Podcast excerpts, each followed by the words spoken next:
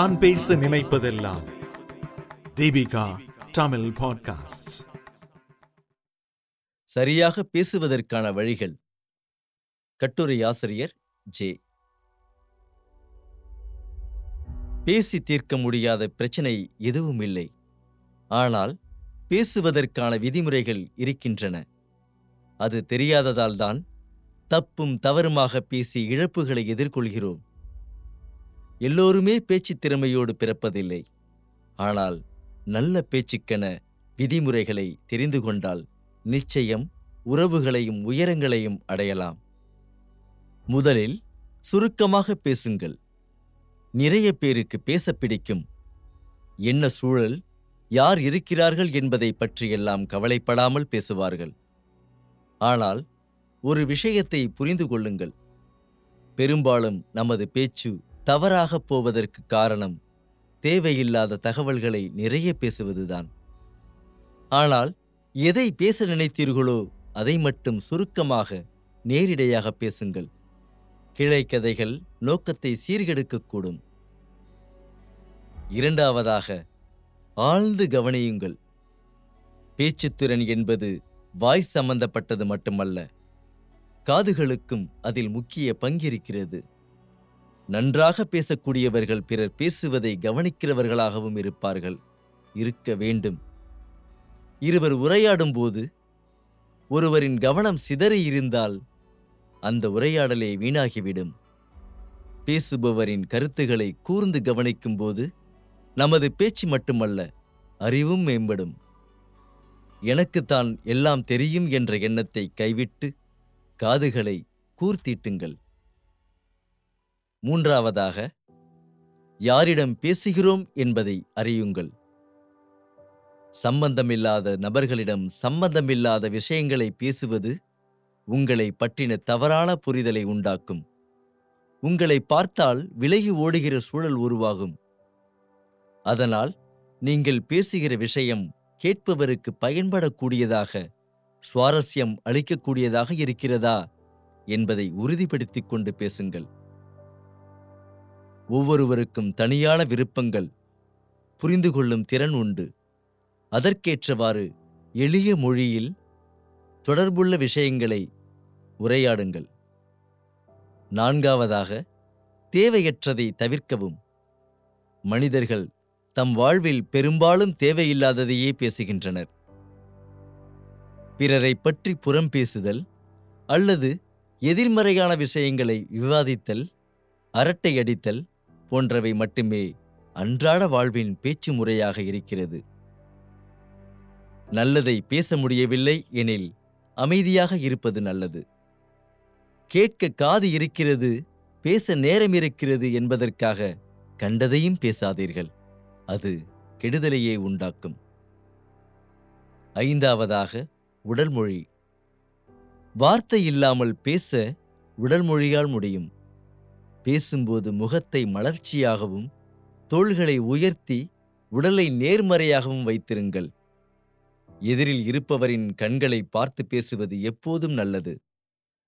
அமைதியாகவும் பதட்டமில்லாமல் நிதானமாகவும் கருத்தை தெரிவியுங்கள். பேசும் விஷயத்தில் உறுதிப்பாடு அவசியம். சந்தேகத்திற்கிடமான தகவல்களை தவிர்த்துவிட்டு உறுதியானவற்றை தைரியமாக பேச வேண்டும். ஆறாவதாக வாசிப்பு. அறிவும் புரிதலும் இல்லாத பேச்சு குப்பைக்கு சமமானது. இரண்டும் வளர நல்ல நூல்களை தேர்ந்தெடுத்து வாசிக்க வேண்டும். பேச்சின் தரம் இதனால் உயரும். நீங்கள் உங்களையும் அறியாமல் ஆழமான உரையாடல்களை நிகழ்த்துவீர்கள். சிறு பேச்சுகளை தவிர்த்து விடுவீர்கள். ஏழாவதாக குறிப்பிடுங்கள். முக்கியமான ஒன்றை பேசப் போகிறீர்கள் எனில் அது குறித்த தகவல்களை ஒழுங்குபடுத்துங்கள். முன்னுரிமை அளிக்க வேண்டிய விஷயங்களை முதலில் பேசி முக்கியத்துவம் குறைவானதை பின்னுக்குத் தள்ளுங்கள். பேசுகிற விஷயத்தில் கேட்பவருக்கு வருகிற சந்தேகங்களை நிவர்த்தி செய்கிற அளவுக்கு தகவல்களை திரட்டி குறிப்பெடுத்துக் கொள்ளுங்கள். இது உங்கள் பேச்சை அர்த்தமுள்ளதாக்குவதோடு உங்கள் மீது மரியாதையை உண்டாக்கும். எட்டாவதாக குரல் மீது கவனம் செலுத்துங்கள். பேசுகிற விஷயம் எப்படிப்பட்டதாக இருந்தாலும் அதை சுவாரஸ்யம் உள்ளதாக்குவது நம் கையில்தான் இருக்கிறது. அதனால் உற்சாகமான குரலில் நல்ல வார்த்தைகளை பயன்படுத்தி பேசுங்கள். பெரும்பாலான பேச்சுகள் தவறாக புரிந்து கொள்ளப்படுவதற்கு நம்முடைய குரலும் தொனியும் மிகப்பெரிய காரணங்கள். மிகவும் சாந்தமாகவோ மிகவும் சன்னமாகவோ இருக்கக்கூடாது. கடுமையாகவோ மென்மையாகவோ இருக்கக்கூடாது. யாரிடம் பேசினாலும் தன்மையாகவும் கனிவாகவும் மரியாதையாகவும் மட்டுமே பேசுங்கள். குரலை உயர்த்தி பேசுவது அநாகரியமானது ஒன்பதாவதாக உணர்ச்சி நிலையில் பேச்சை தவிருங்கள். கோபமாகவோ அழுப்பாகவோ அதிருப்தியாகவோ அவ்வளவு ஏன்? அதீத மகிழ்ச்சியாக இருக்கும்போது கூட பேச்சை தவிர்த்து விடுங்கள். ஏனெனில் அதீத உணர்வு நிலையில் நல்ல விஷயமே பேசினாலும் அது தவறாகப் போகவே வாய்ப்பு அதிகம். பொறுமையாக இருந்து எதிர்மறை எண்ணங்கள் மறைந்ததும் அமைதியும் தெளிவுமான மனதுடனேயே எப்போதும் பேசுங்கள். பத்தாவதாக நேரிடையாக பேசுங்கள். யாரிடம் எந்த தகவலை கொண்டு சேர்க்க விரும்புகிறீர்களோ எப்போதும் அவர்களிடமே நேரிடையாக பேசுங்கள். இடைத்தரகர்கள் வேண்டாம். இது சொந்த விஷயத்திற்கும் பொருந்தும் தொழில்முறை விஷயங்களுக்கும் பொருந்தும். உங்களுக்கு ஒருவர் மீது வருத்தம் இருந்தால் அதை அவரிடம் நேரிடையாக சொல்வதே நல்லது.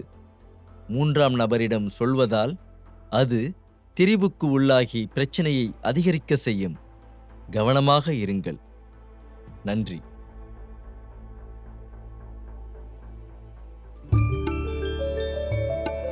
நீங்கள் கேட்ட இந்த அலையொளி அரும்பு மாத இதழில் வெளிவந்த கட்டுரையிலிருந்து எடுக்கப்பட்டது. வாங்கி படிப்பீர் அரும்பு மாத இதழ். இந்த வளைகுடியை தயாரித்து வழங்குவது தீபிகா ஊடக மையம். இணைந்து வழங்குவோர் அரும்பு மாத இதழ் மற்றும் தொன்பொஸ்கோ கல்லூரி சென்னை. குரல் வடிவம் ஆபிரகாம். ஒளி வடிவமைப்பு வின்ஸ்டன். மீண்டும் மீண்டும் கேட்கத் தூண்டும். நான் பேச நினைப்பதெல்லாம் தீபிகா தமிழ் பாட்காஸ்ட். வாரம் இருமுறை சந்திப்போம். சிந்திக்க.